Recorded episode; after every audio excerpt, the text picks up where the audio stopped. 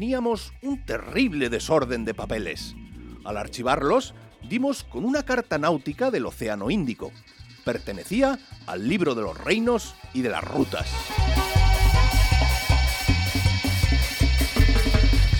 En el mapa aparecía una marca que en árabe estaba escrita con el nombre Bab ul Zamani, la puerta del tiempo, y sus coordenadas eran 623 sur y 7110 este, a escasas millas al oeste de la inglesa isla del peligro.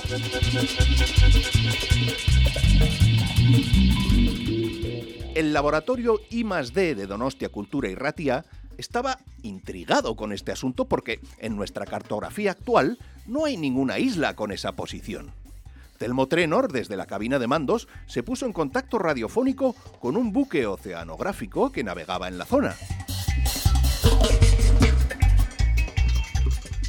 Las voces de Fernando Miquel Jauregui, Fabián Iraola y el enano Pachanguero convencieron al capitán para que confirmara si había algo en aquellas coordenadas.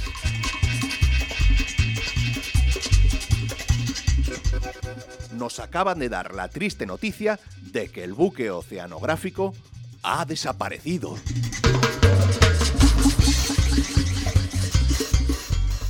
Bienvenidas, bienvenidos a Vivo del Cuento.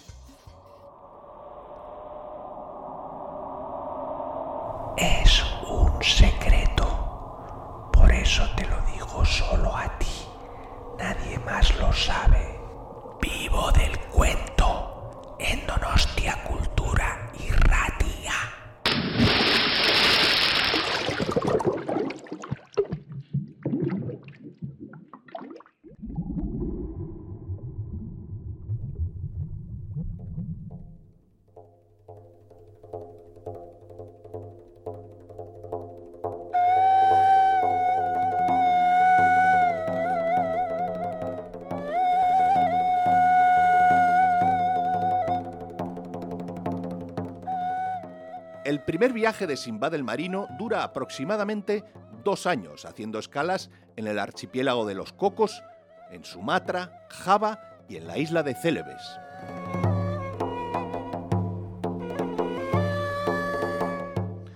La navegación a vela por el Océano Índico depende del régimen de vientos dominados por el monzón. Los navíos zarpan en enero y regresan hacia el verano.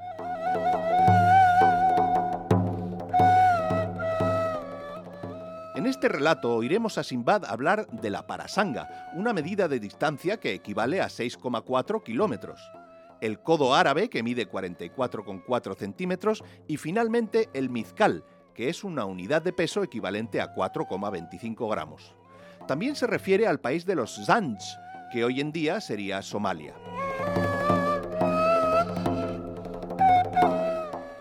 Sin más, os dejamos con el capítulo de hoy.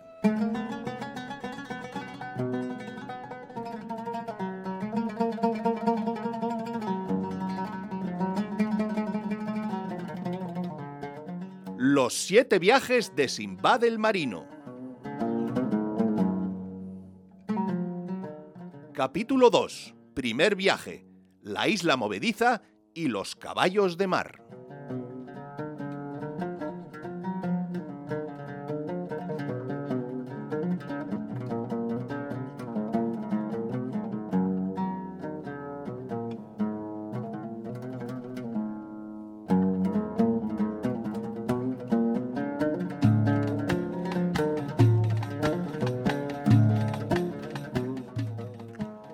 Sabed primero que mi padre, que había conseguido amasar grandes riquezas, resultaba ser uno de los mercaderes de más renombre en esta ciudad. Cuando, librado a la misericordia de Dios, no estuvo ya en este mundo, heredé de él mucho dinero, numerosos bienes raíces y una reputación de las más envidiables. Lo aproveché para aumentar mi tren de vida y no tardé en dilapidar mi fortuna en festines donde se reunían mis amigos íntimos y muchos otros invitados.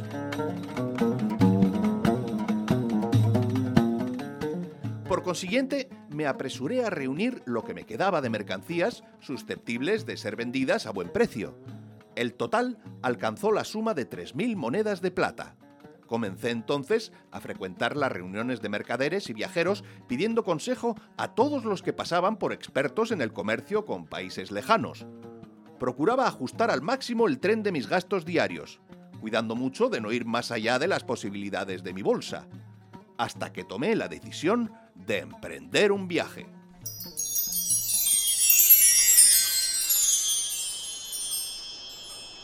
Puerto de Basora.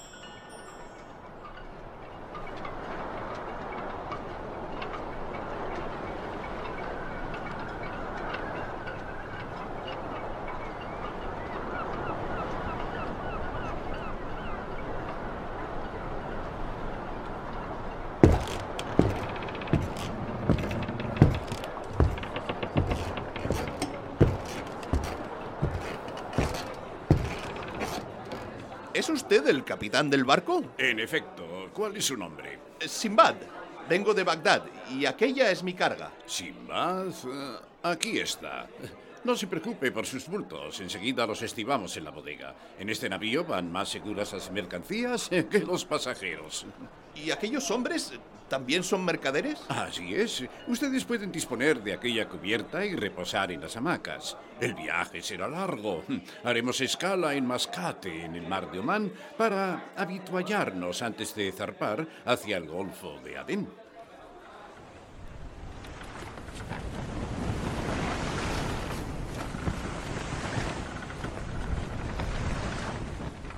Una vez embarcado, nos encontramos pues en ese mar oriental que está flanqueado a la derecha por Arabia y a la izquierda por Persia. Se dice en el libro de los reinos y las rutas, la orilla de este mar se extiende primero en unos 70 parasangas. Más adelante, en la misma dirección, se encuentran el país de los Sanj y Al-Kulsum, más allá del Mar Rojo, el más vasto de los dos. La longitud de sus costas, desde Al-Kulsum hasta la ciudad de Al-Wikaf, es de 4.500 parasangas. De este mar, que baña el país de los Sanj y Etiopía, se extrae el ámbar amarillo y las más grandes perlas que puedan encontrarse.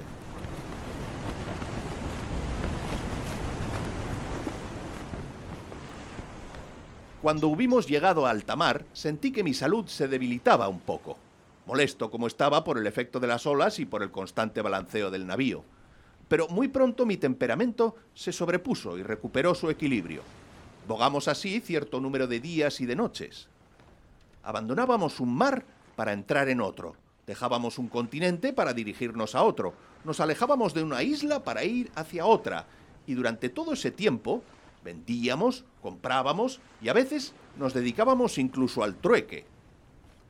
Nuestro viaje estaba ya muy avanzado cuando un buen día llegamos a la vista de una isla verdeante, hermosa, cuyo suelo ya no estaba tapizado de césped. Podrías creerte en los jardines del paraíso. Arriad la mayor, recoged la mesana y echad el ancla. Fondearemos en esta isla durante cierto tiempo.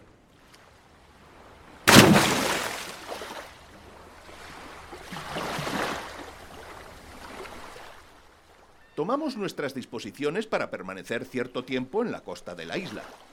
Los mercaderes abandonaron el navío y fueron a relajarse dando unos pasos por la orilla o tendiéndose en la hierba. Algunos de ellos encendieron fuego e hicieron hervir agua en un gran caldero para lavar allí sus ropas. Otros quisieron prepararse una comida caliente. Otros más, encantados por el brillo del césped, se sentaron en grupos sin más remilgos para degustar algunos alimentos fríos, beber, alegrarse, tocar diversos instrumentos de música o sencillamente descansar. Por mi parte, fui de aquellos que eligieron explorar las costas de la isla.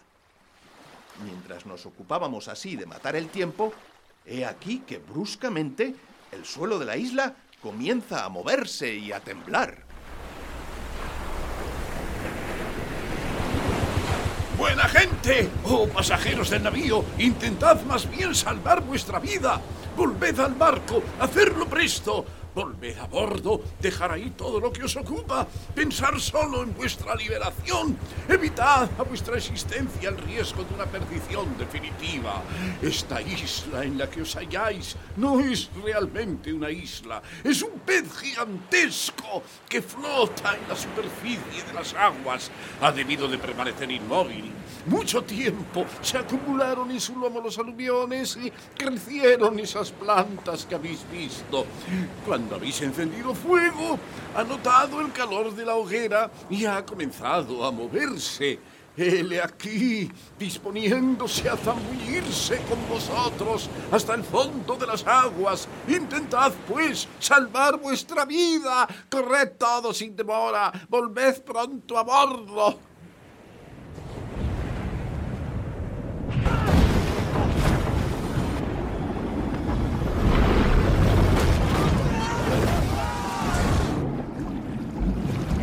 La isla, con todos los que estaban encima, no tardó en efecto en hundirse, como aspirada hacia el fondo del mar. Unos comenzaron a nadar y pudieron así llegar al barco. Otros se ahogaron. El navío abandonó muy pronto el lugar de la catástrofe y se dirigió a alta mar, asaltado por las olas y golpeado brutalmente por los embates del océano agitado. Yo formaba parte, desgraciadamente, del grupo de quienes se habían quedado atrás. Me hallaba aún en la isla cuando advertí que se hundía en las aguas. Dios el Altísimo me concedió, sin embargo, el favor de poner en mi camino una gran tina de madera, de aquellas en las que momentos antes los viajeros lavaban su ropa. Me agarré a ella, asiéndome fuertemente con ambas manos, y comencé a agitar los pies con todas mis fuerzas, mientras las olas y los vientos se divertían conmigo a su entera guisa. Divisaba yo el barco en el que había navegado, estaba ya lejos, nunca podría llegar hasta él.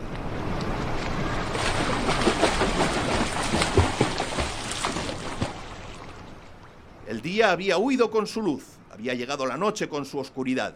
La imagen del navío se esfumó poco a poco. Muy pronto no la vi ya. A mi alrededor rugía el mar tempestuoso, las olas se elevaban cada vez más arriba, se irritaban, se golpeaban una a otra, jugaban conmigo, lanzándome unas veces a la derecha, otras a la izquierda, empujándome sin cesar hacia un lado y luego hacia el otro.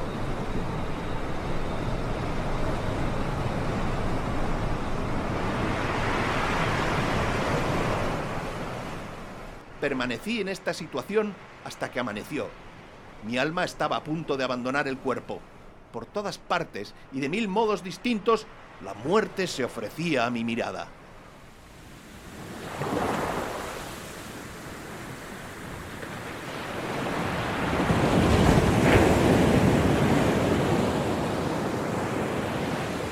De pronto, una ola me levantó lanzándome con violencia hacia lo que reconocí como una costa abrupta. No había allí playa alguna donde poder hacer pie. Por fortuna, los árboles que crecían en la orilla extendían sus ramas a ras de las olas. Agarré una de esas ramas y trepé a lo alto del árbol. Luego ya solo me quedó bajar por el otro lado donde encontré de nuevo la tierra firme. Contemplé mis piernas. Los peces las habían atacado y habían dañado considerablemente las partes carnosas. Algunos de ellos habían incluso comenzado a mordisquear los dedos de mis pies.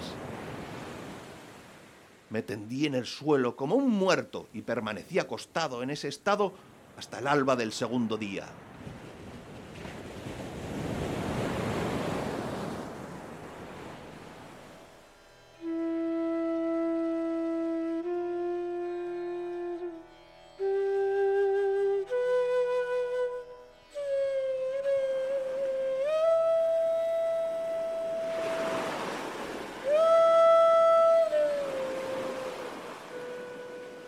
Mañana se levantó y el sol extendió sobre mí sus rayos.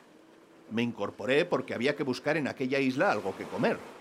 Me puse pues en marcha, consiguiendo apenas mantenerme en pie entre dos caídas, la mayor parte del tiempo arrastrándome más bien con ayuda de mis manos, obligado además a sentarme a cada instante para recuperar algo de mis fuerzas. Estaba hambriento, agotado por la fatiga. Mi alma estaba a punto de escapar y yo carecía de poder alguno para retenerla.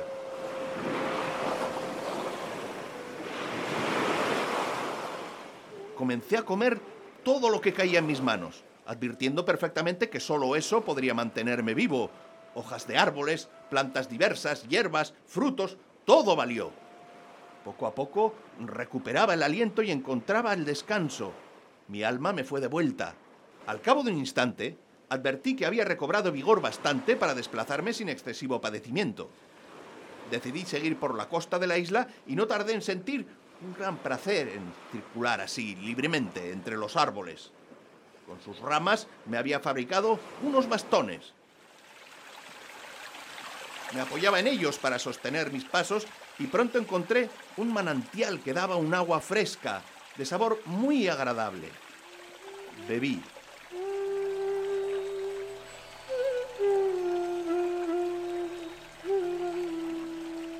Luego, tras ello, una nueva noche que me permitió dormir bien y reunir todas mis fuerzas.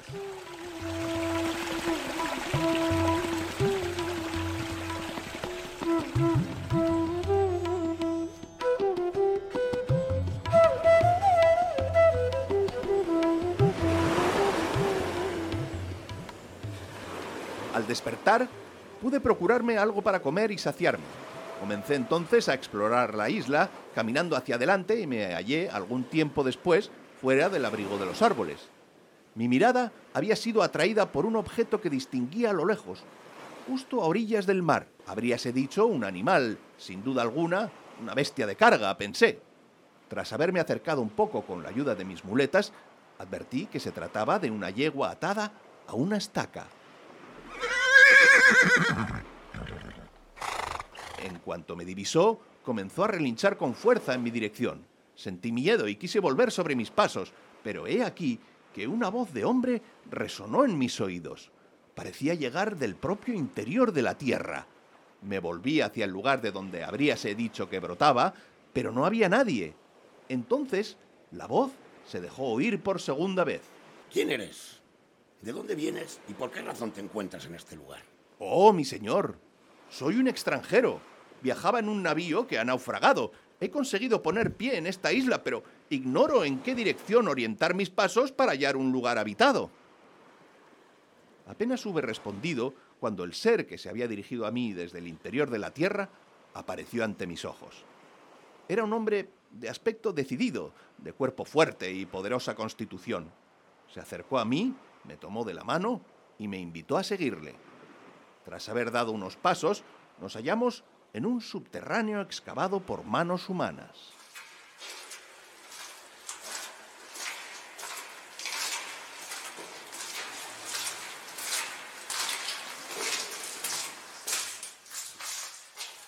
Seguimos avanzando para llegar por fin a una vasta sala dispuesta del modo más confortable. Mi guía hizo que me sentara en el lugar de honor y me ofreció alimentos. Me instalé y comí hasta saciarme, y más aún. Mi alma se había tranquilizado, mi temor se disipaba. Cuando mi anfitrión pudo advertir que había descansado y estaba lleno de confianza, me pidió que le contara con todas las precisiones deseables mi aventura, sin olvidar un ápice de los acontecimientos que había vivido. Le puse al corriente de lo que acababa de sucederme y le conté toda mi historia desde el comienzo en que había abandonado mi patria hasta la hora de nuestro encuentro. Y le describí detalladamente las espantosas tribulaciones que había tenido que soportar, lo que no dejó de sorprenderle mucho. Oh, mi señor, por Dios que está sobre ti, eh, no me guardes rencor por lo que voy a decirte. Te he dado a conocer lo que me ha sucedido y nada te he ocultado de mis aventuras. ¿Puedes ahora decirme dónde me encuentro? ¿Revelarme la causa de tu presencia en este lugar aislado y decirme, a tu vez, quién eres? Hmm, sabe que soy un dignatario real, encargado de la dirección de los establos del soberano que reina en esta isla. Le llaman el rey prodigioso y tiene el título de Maharaya. Tengo a mis órdenes numerosos parafreneros y gran cantidad de jóvenes servidores. Nos confían los caballos del rey y nuestra tarea consiste en permitir que los sementales de la mejor raza preñen a las yeguas. Cada año, en esta estación, traemos hasta aquí a las yeguas, cuyo ilustre origen conocemos, y las atamos a estacas, como ya has visto. Sí, como la yegua que está en la playa. Exacto. Trabajamos en orden disperso, en distintos lugares de esta isla, pero siempre cerca de las costas. En cuanto hemos tomado estas disposiciones, corremos a ocultarnos bajo tierra. Se acerca entonces a cada yegua un caballo marino. Se lanza sobre ella, la monta, la cubre y lanza en ella su simiente. Cuando el asunto ha terminado, vuelve a apoyarse en sus patas y procura entonces empujar a la yegua para que lo siga.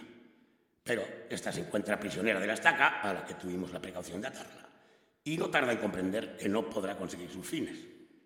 Intenta entonces matarla, cerrando sobre ella sus mandíbulas, procurando alcanzarla en el cuello para ahogarla. ¿Y entonces? ¿Cómo hacen para rescatarla? Bueno, en ese, en ese instante salimos de nuestros agujeros para lanzarnos sobre él, prorrumpiendo en grandes gritos y haciendo tanto ruido como podemos con nuestras armas. Al verlo, él siente miedo y corre a buscar en el mar su salvación. Ya solo nos queda recuperar nuestras yeguas. Tenemos con ellas el mayor cuidado y no dejamos de tratarlas así hasta que dan a luz un potro. Este crecerá bajo nuestra vigilancia hasta convertirse en un soberbio caballo de la especie marina, destinado a servir de montura a nuestro rey. Vaya, interesante estrategia. ¿Y cómo es el caballo marino? Mira, estamos hoy llegando al final de nuestra estancia en este lugar. Todos esperamos al caballo de mar. El momento de su llegada se acerca. Cuando aparezca, lo podrás ver. En cuanto haya prestado el servicio que de él esperamos, te tomaremos con nosotros, si Dios lo quiere, y nos acompañarás a nuestro país. Sabe, en efecto, que si no nos hubieras encontrado, no habrías hallado a nadie en tu camino. Nunca hubieras podido llegar a algún lugar habitado por los hombres. Habrías muerto de tristeza y nadie lo habría advertido, pues la distancia a recorrer es grande ni tú ni nadie conoce la ruta.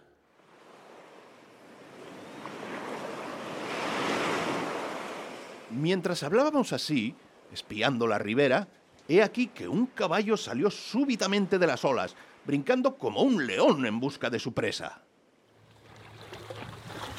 Tenía una estatura mayor que la de los caballos ordinarios, las patas más anchas y poderosas. Se acercó a la yegua atada y saltó sobre ella. Cuando hubo acabado de empitonarla y hubo recuperado su equilibrio normal, comenzó a empujarla sin miramientos, intentando, estaba claro, obligarla a seguirle. Entonces, mi anfitrión, que seguía oculto en la entrada del subterráneo, lanzó un gran grito. Al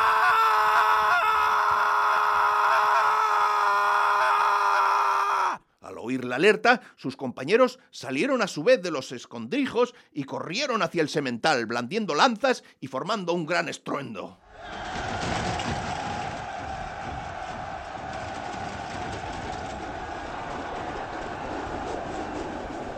El animal, entonces, no tuvo otro recurso que emprender la huida como un camello excitado y regresó así a la mar. Mi compañero, mientras, reunía a los suyos con voz fuerte y pronto fueron numerosos los que se agrupaban a su alrededor, llevando cada cual de la brida una yegua. Tras ello, embarcamos en unos bajeles y emprendimos el camino de regreso.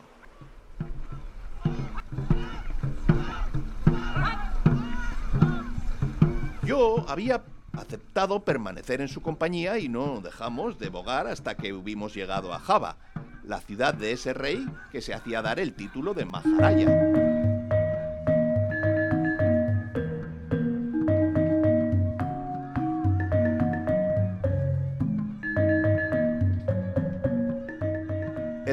Se había alegrado mucho de la llegada de los caballos.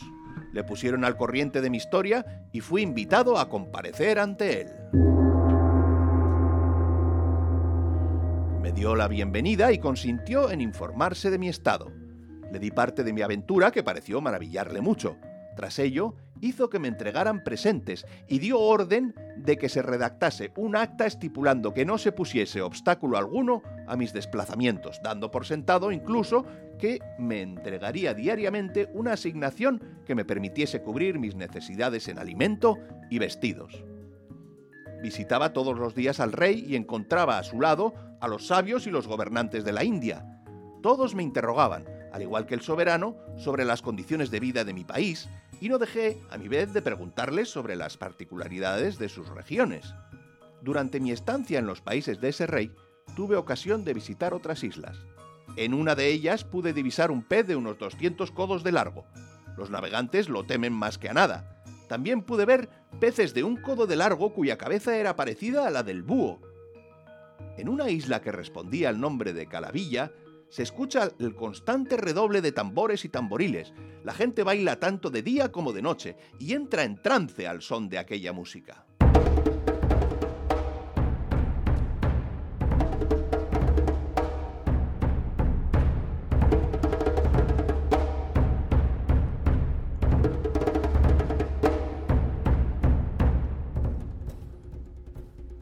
Permanecí un largo tiempo en aquella ciudad.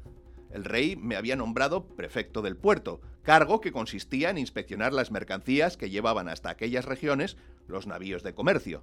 Desempeñaba, por otra parte, en la corte, las funciones de encargado de las súplicas dirigidas al rey.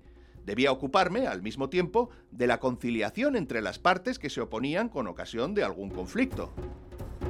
Durante el periodo en que traté los asuntos del rey, en pos de lo que mejor le conviniera, fui en su casa poderoso y honrado.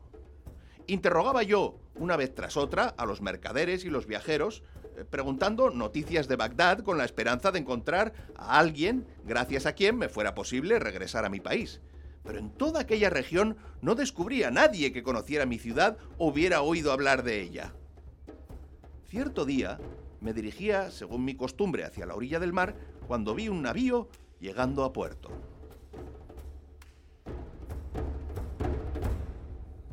Parecía cargado de una profusión de mercancías.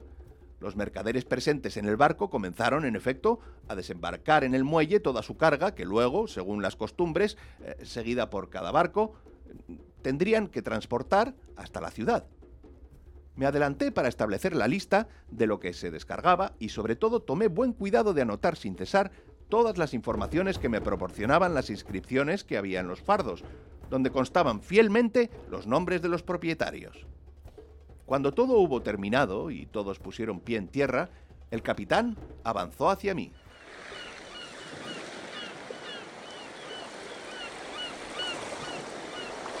Oh, mi señor, nos quedan aquí unos fardos eh, cuyo propietario murió ante nuestros ojos en una de las islas donde abordamos. Nuestra intención es vender las mercancías de nuestro colega difunto y guardar su precio para entregarlo en cuanto estemos de regreso a su familia y a sus hijos. ¿Y cuál es el nombre del mercader muerto? Su nombre está escrito en los fardos. Mire, aquí puede comprobarlo depósito confiado a nuestros cuidados por Simbad el Marino. ¿Eh? Oh, mi señor, sabed que Simbad el Marino soy yo. Esas mercancías me pertenecen y son todas mis existencias comerciales. Por Dios, el muy grande. Está claro que hoy no se puede confiar en nadie. Vimos con nuestros propios ojos cómo se ahogaba en el mar ese hombre del que hablas y ahora resulta que tú aun pretendiendo ser el más honesto de los hombres, acabas profiriendo ante nosotros una mentira con el único objetivo de apoderarte de riquezas que no te pertenecen. Oh, mi señor, ten paciencia, te lo ruego, y escucha más bien mis palabras. ¿Qué debes decirme? ¿Acaso no abandonamos cierto día nosotros, los mercaderes, ese navío para disfrutar de algún reposo en una isla? ¿En ese lugar de nuestro recorrido? Recuérdalo, la isla comenzó a moverse y desde el barco gritasteis ¡Buena gente! ¡Volved pronto al barco! De lo contrario vais a ahogaros. Algunos de nosotros eh, eh, pudieron salvarse, otros se hundieron. Por lo que a mí respecta, sabe que me quedé en la isla mientras se hundía en el mar. El Dios Altísimo me mantuvo indemne y me salvó de ahogarme colocando al alcance de mi mano una tina de madera que mis compañeros habían utilizado para lavar su ropa y algo más tarde, una ola, entre otras, me arrojó a las costas de otra isla. ¿Y cómo llegaste hasta aquí? En aquella isla tuve un encuentro con los palafreneros del rey Maharaya. Ellos me trajeron a esta parte del continente. A pesar de este aspecto tan cambiado, soy yo, Simbad. ¿Simbad, el marino? Oh, perdóname, no te he reconocido. Gracias sean dadas a Dios por haberte salvado. Por Dios, que no sabíamos qué pensar de lo que había podido ser de ti. He aquí tus existencias comerciales. Toma de nuevo posesión de ellas. Bien, pero acepta este presente en recompensa por haber conservado mis posesiones. Oh, tu salvación nos basta como recompensa. Estamos encantados de volver a verte indemne. No queremos en modo alguno ocasionarte el menor gasto suplementario. Le di las gracias y le alabé por su conducta. Hice entonces abrir otro de mis fardos del que saqué un objeto raro al que atribuía un gran valor. Fui a ofrecérselo como presente al rey Maharaya. Le comuniqué entonces que el capitán mercante que me acompañaba era precisamente el del navío donde yo había embarcado cuando naufragué y que todas las mercancías que eran de mi propiedad y de las que tan a menudo había tenido ocasión de hablarle acababan de serme restituidas. El monarca pareció alegrarse mucho por esa noticia que por otra parte no dejaba de sorprenderle. Mi sinceridad se demostraba ahora de un modo evidente. Me colmó de honores y me regaló a su vez gran cantidad de productos de su país.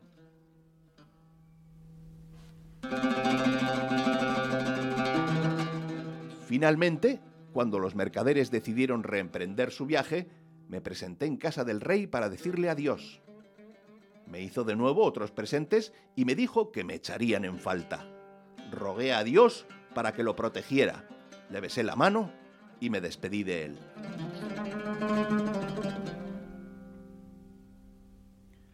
Me embarqué en compañía de mis amigos mercaderes y pusimos rumbo hacia otro paraje de la India. Cambiamos allí parte de los bienes que transportábamos por distintos productos, madera de aloe, madera de sándalo, alcanfor, nuez moscada, clavos de olor, cardamomo, canela, cubeba, jengibre. Luego no dejamos de dirigirnos de una isla a otra, de un mar a otro, hasta que estuvimos de regreso en el puerto de Basora. Desembarcamos allí, felices por haber regresado sanos y salvos a nuestro punto de partida. Me quedé muy poco tiempo, pues estaba impaciente por ponerme en camino hacia Bagdad. Llevaba conmigo una fortuna que superaba las cien mil monedas de oro, sin contar las mercancías, los paños y los objetos preciosos que tenía. Una vez de regreso en mi casa, me encontré gozoso con los miembros de mi familia, mis hermanos y todos los compañeros. Bueno, y tales son los acontecimientos que viví durante mi primer viaje.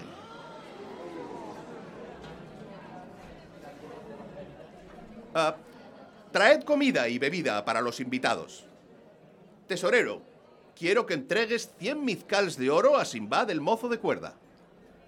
Y ahora, tocayo, Puedes ir a tu domicilio, pero vuelve aquí con nosotros mañana mismo para compartir nuestro alimento. Podrás así escuchar la historia de las aventuras que viví durante mi segundo viaje.